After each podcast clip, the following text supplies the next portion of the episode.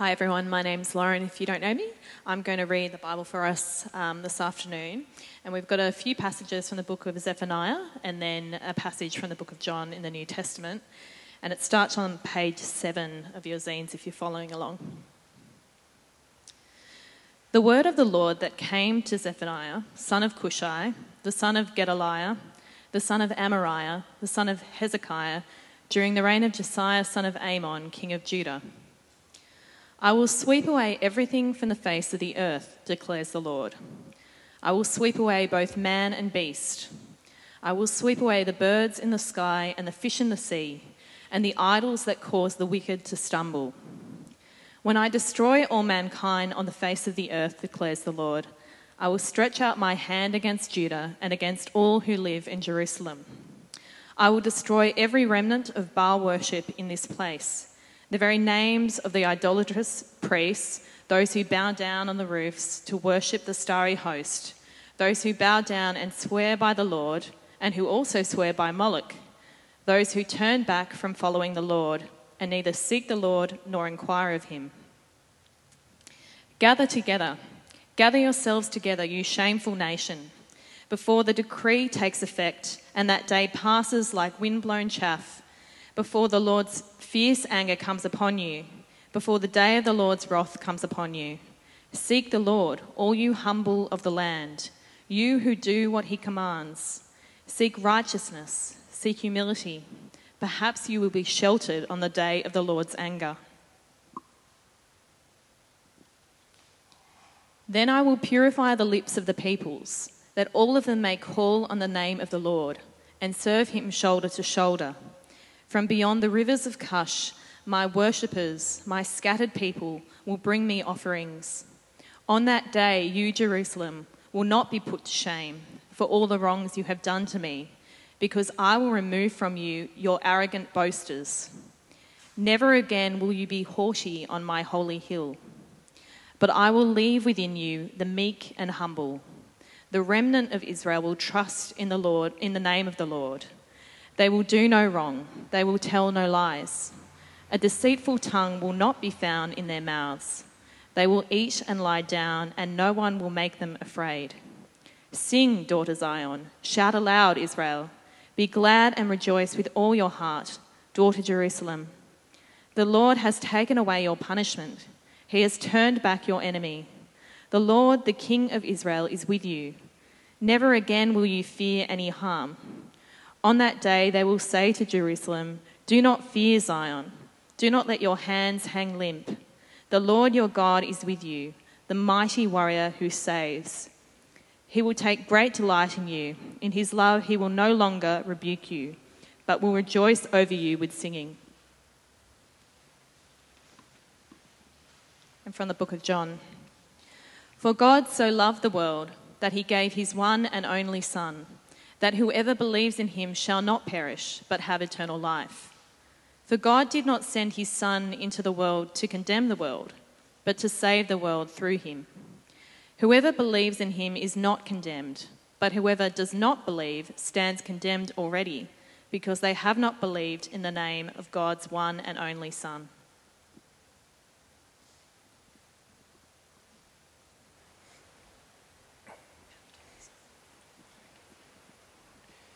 Hi everyone, my name's Craig. I'm serve as the minister here at the Garrison and uh, here at 4 p.m. and uh, extend my welcome to everyone else who said good day to you already this afternoon. Uh, we're going to be exploring uh, parts of this book, Zephaniah, um, another minor prophet.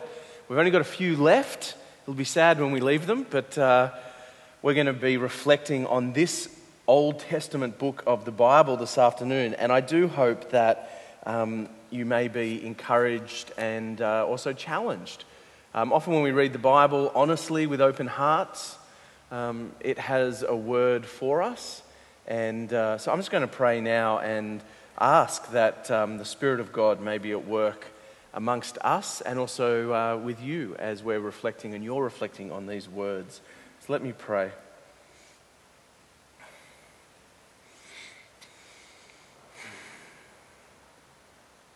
Lord, as we sit here now and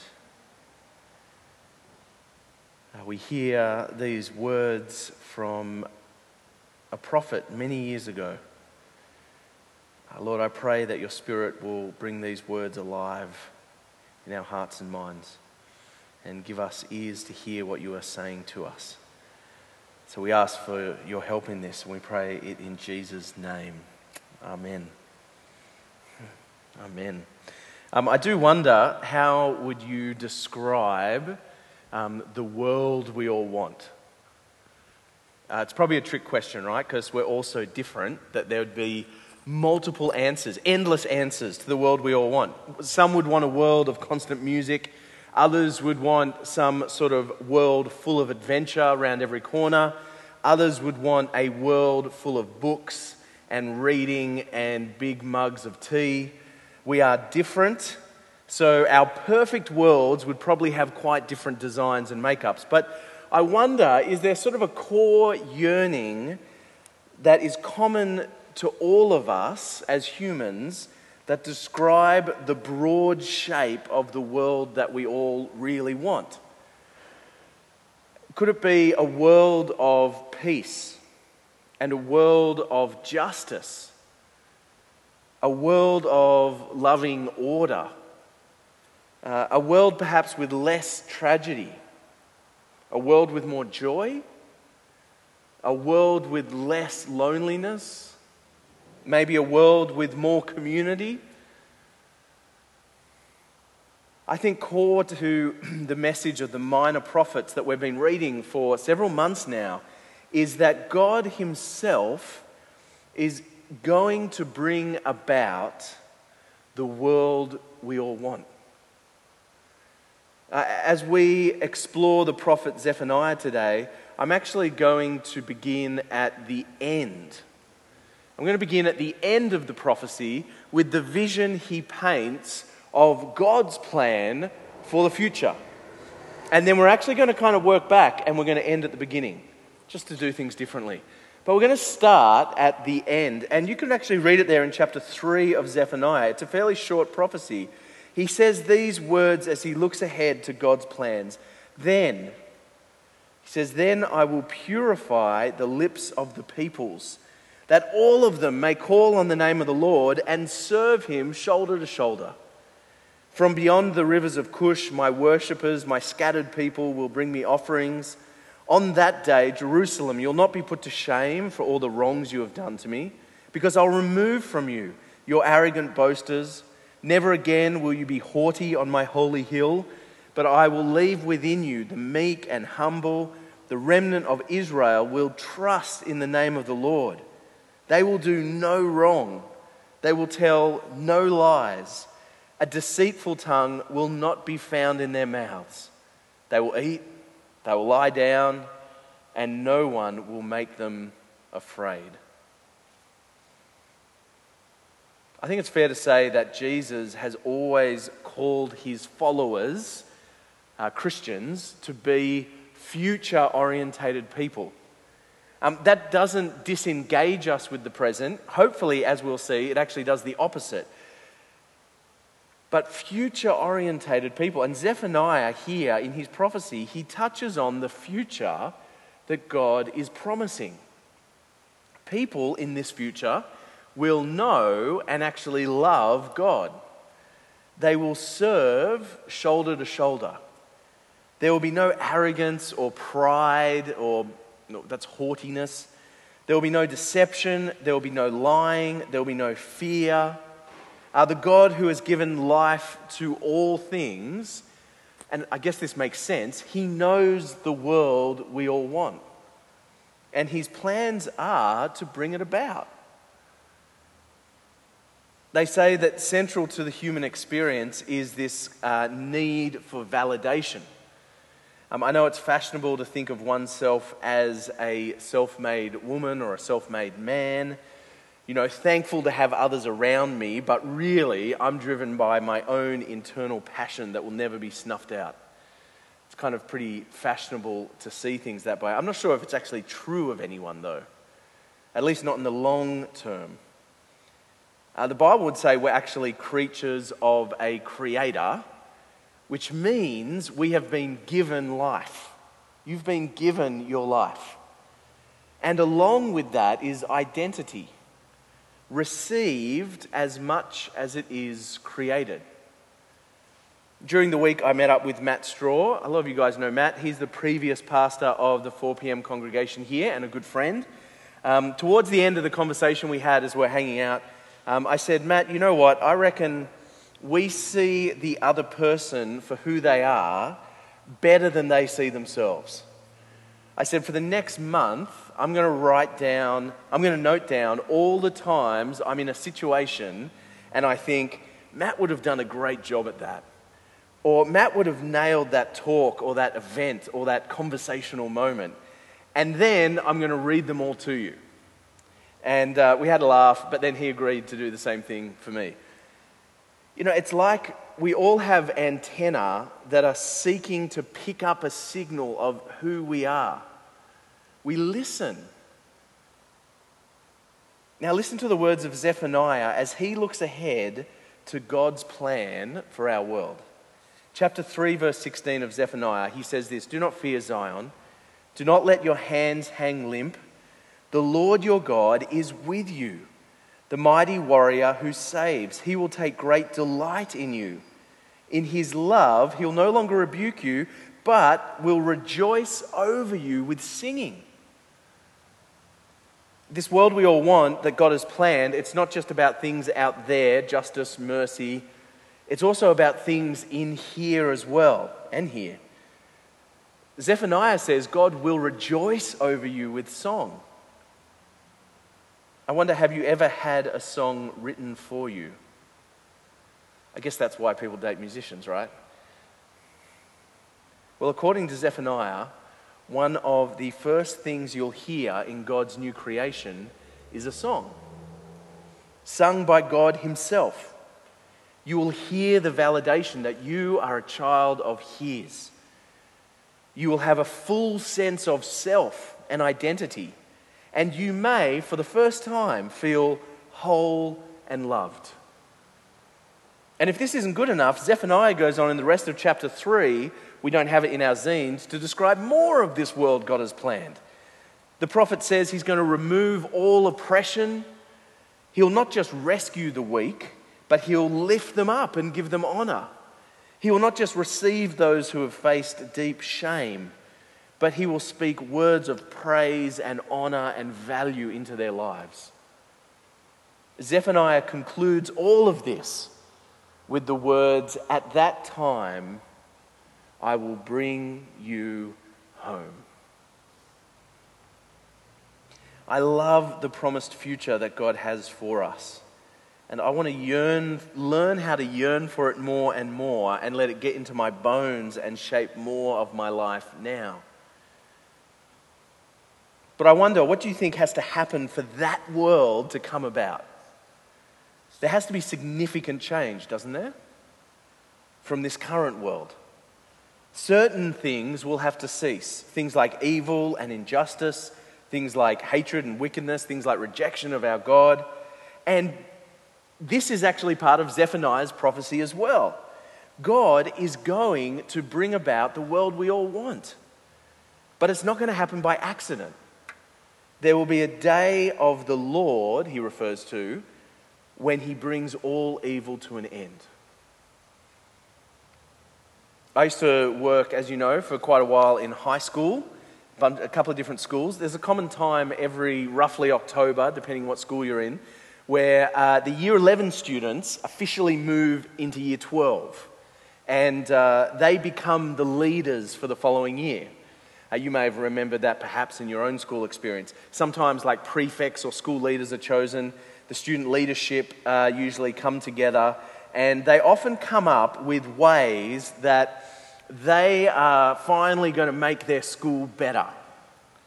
And they have a list of what they're going to do. And most of the time, it is genuinely a great list. Like, it's a good list. And part of our role uh, was to equip and empower them to do it. But interestingly, every year was the same. This year, this year, we're going to be the year group that really brings change. It's the class of 2018 that's really going to do something for this school. I remember we were saying it's the class of 97 that was going to do something. So, you know. Truth was, the greatest cultural change within a school really often does come from the top. Uh, the head mistress, the headmaster, the principal, they who sit outside the student body and can institute structures and supports and cultures have the greatest impact.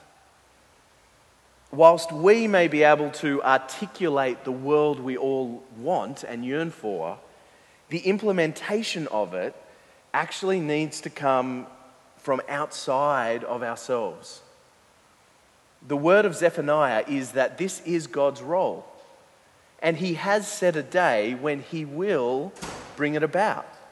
He will end evil and he'll bring about the world we all want. Of course, there's a significant problem for Zephaniah with this great act of God.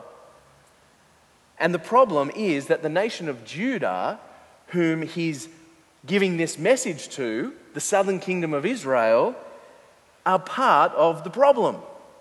They are part of the evil.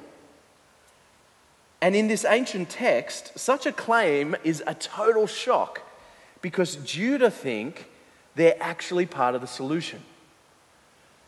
Back in uh, chapter 1, verse 4, God says through Zephaniah, I will stretch out my hand against Judah and against all who live in Jerusalem.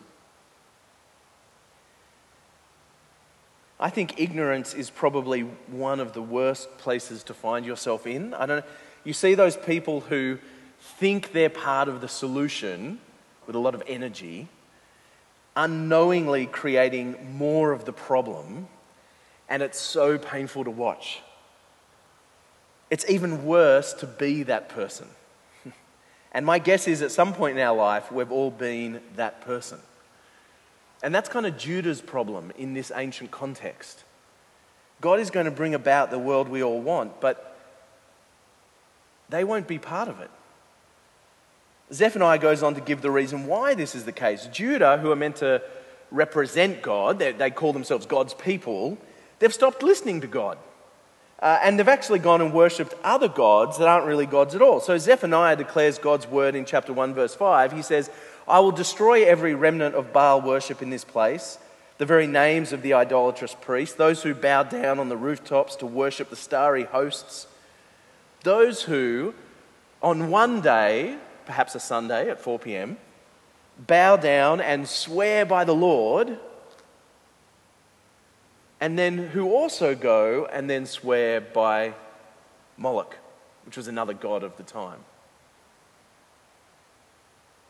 Those who turn back from following the Lord neither seek the Lord nor inquire of him. See, this ancient nation of Judah is in a bad place. But Zephaniah notes, he goes on, it's actually not just Judah, the original hearers of this message, but also, he, the other minor prophets do this as well. They say, look, it's not really just Judah that's the problem, it's actually all nations. All nations are, to a degree, part of this problem of evil in our world. And so, chapter 1, verse 3 has this kind of haunting kind of uncreation of the world, where God says, I'll destroy all humankind on the face of the earth, declares the Lord. So at this point, as readers, we're kind of forced to stop and, and say, wait a minute, so God is going to bring about the world we all want, but because we're not perfectly loving, just, merciful, and good, we're not going to be a part of it. What the heck? How does that work? It's kind of like describing to me how awesome your housewarming party is going to be and then telling me I'm not invited. Right? It's how and it would be that way in Zephaniah, except he has one more word for us. In chapter 2, right in the middle, verse 11, he says this He says, Gather together, gather yourselves together. So, in other words, take the first step in your own life, take some action, gather together before the decrees take effect. Before that day passes like windblown chaff, before the Lord's fierce anger comes upon you, before the Lord's, the day of the Lord's wrath comes upon you. And what are you to do as we gather together? He says, Seek the Lord, all you humble of the land. you who do what he commands. Seek righteousness, seek humility. Perhaps you will be sheltered on the day of the Lord's anger. So, with these words, we see well, maybe we are invited into the world we all want. Although, isn't it interesting that even in this part of human history, Zephaniah isn't really certain what's going to happen? He calls people to repent. That means to actually turn back and start listening to the God who's given us life, to join God's plans, to look forward to his promised world. But even Zephaniah still has this whisper of doubt. He says, Perhaps you'll be sheltered by God. I think you will. I think that's the kind of God he is, but I don't really know how the dynamics work. You could well argue that. Um, the most famous verse in the whole Bible uh, is John 3:16. Um, back in the day, people could recite it regardless of whether they were a Christian or not. Maybe less so now. Uh, I'm currently, uh, it's our memory verse for my scripture class up at Fort Street Primary. We've put it to song and we sing it uh, every Wednesday morning. But John 3:16 remains, I think, probably the most famous Bible verse in the Western world. And it's famous for a reason, but today I want you to hear it in the context of the words that come after it, and therefore also in the context of Zephaniah's message that we've been reading today. Hear these words, John chapter 3. For God so loved the world that he gave his one and only Son, that whoever believes in him shall not perish but have eternal life, the world we all want. For God did not send his Son into the world to condemn the world, but to save the world through him. Whoever believes in him, Jesus, is not condemned. But whoever does not believe stands condemned already because they have not believed in the name of God's one and only Son. Now, these are the words of Jesus himself in John chapter 3, the one we worship, the one whose very mission was to come and save us from condemnation into the world we all yearn for.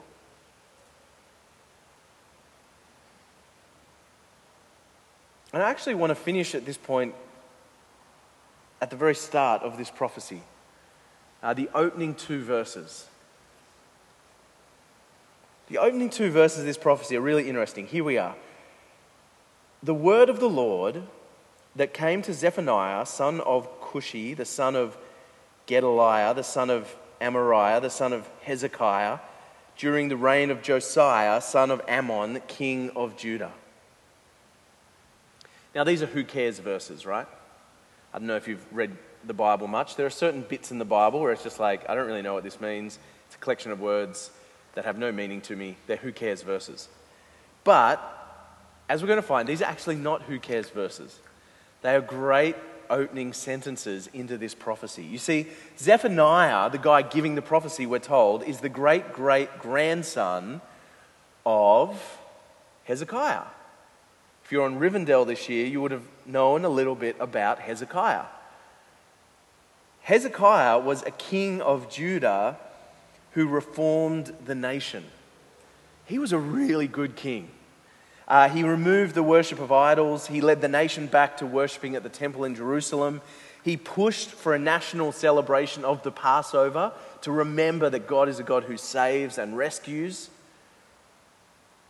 Zephaniah is a guy who has been shown through his family what living for God really looks like. King Josiah is the other name at the start of this prophecy. King Josiah was different. Josiah's father, King Amon, was kind of a dodgy guy.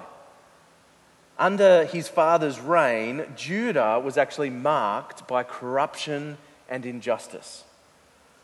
And so the setup is this Is it possible for the son of a dodgy king to hear the words of a godly man, a prophet, and actually turn things around? It turns out they're not who cares verses at all. And you know what? You can read 2 Kings chapter 22, and you'll find that this King Josiah, who you read in the second verse, he was a man who turned away from his father's actions and pursued something much greater than himself.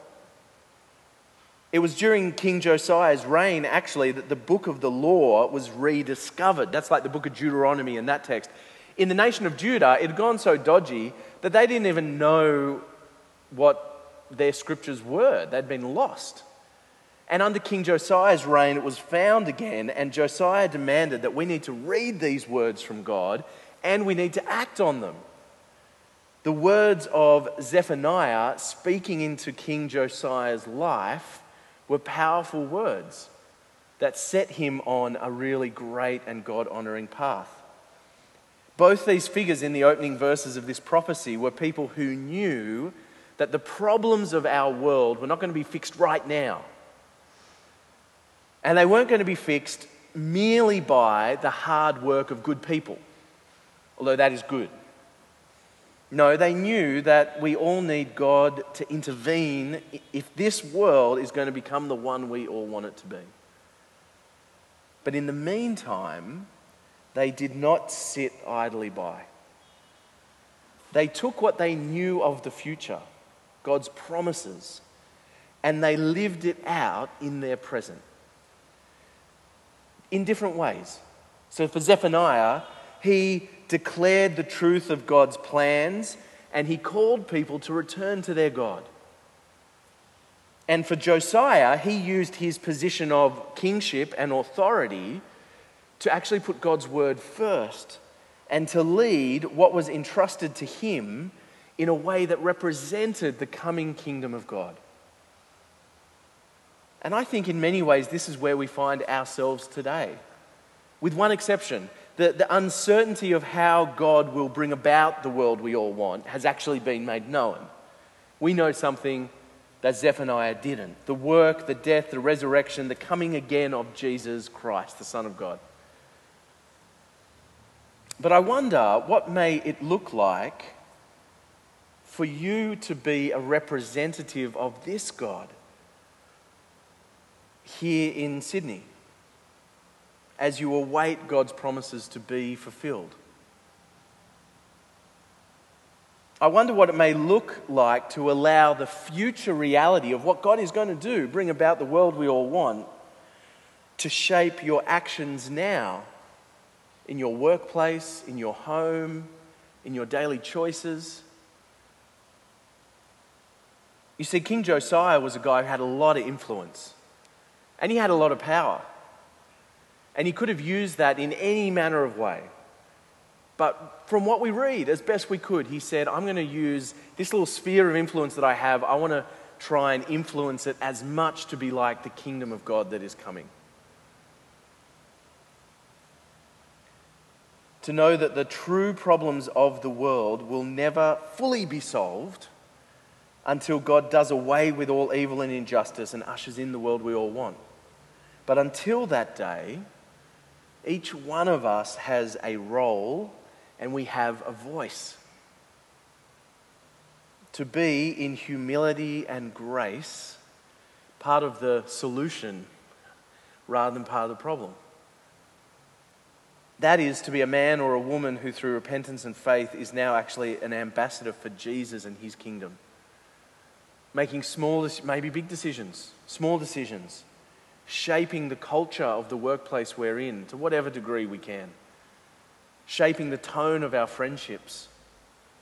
Perhaps uh, you might be here this afternoon and you don't yet identify fully as a Christian.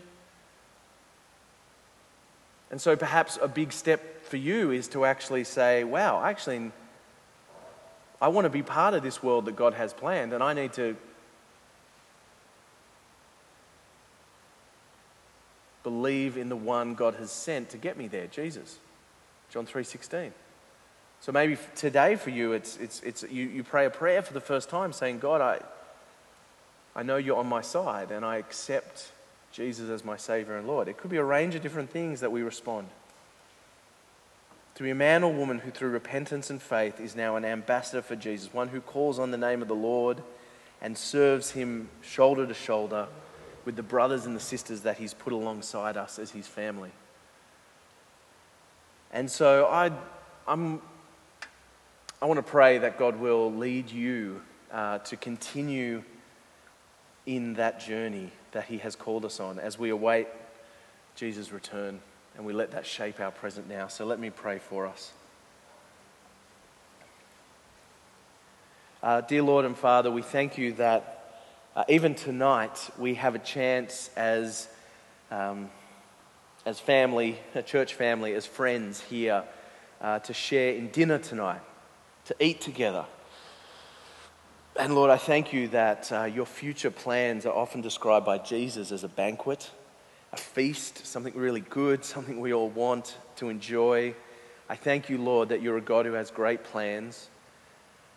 And I pray, Lord, that you might give us a spirit of trust that not only trusts in the future promises you have for each one of us, but that also can trust right now in this moment that your kingdom, led by your Son Jesus,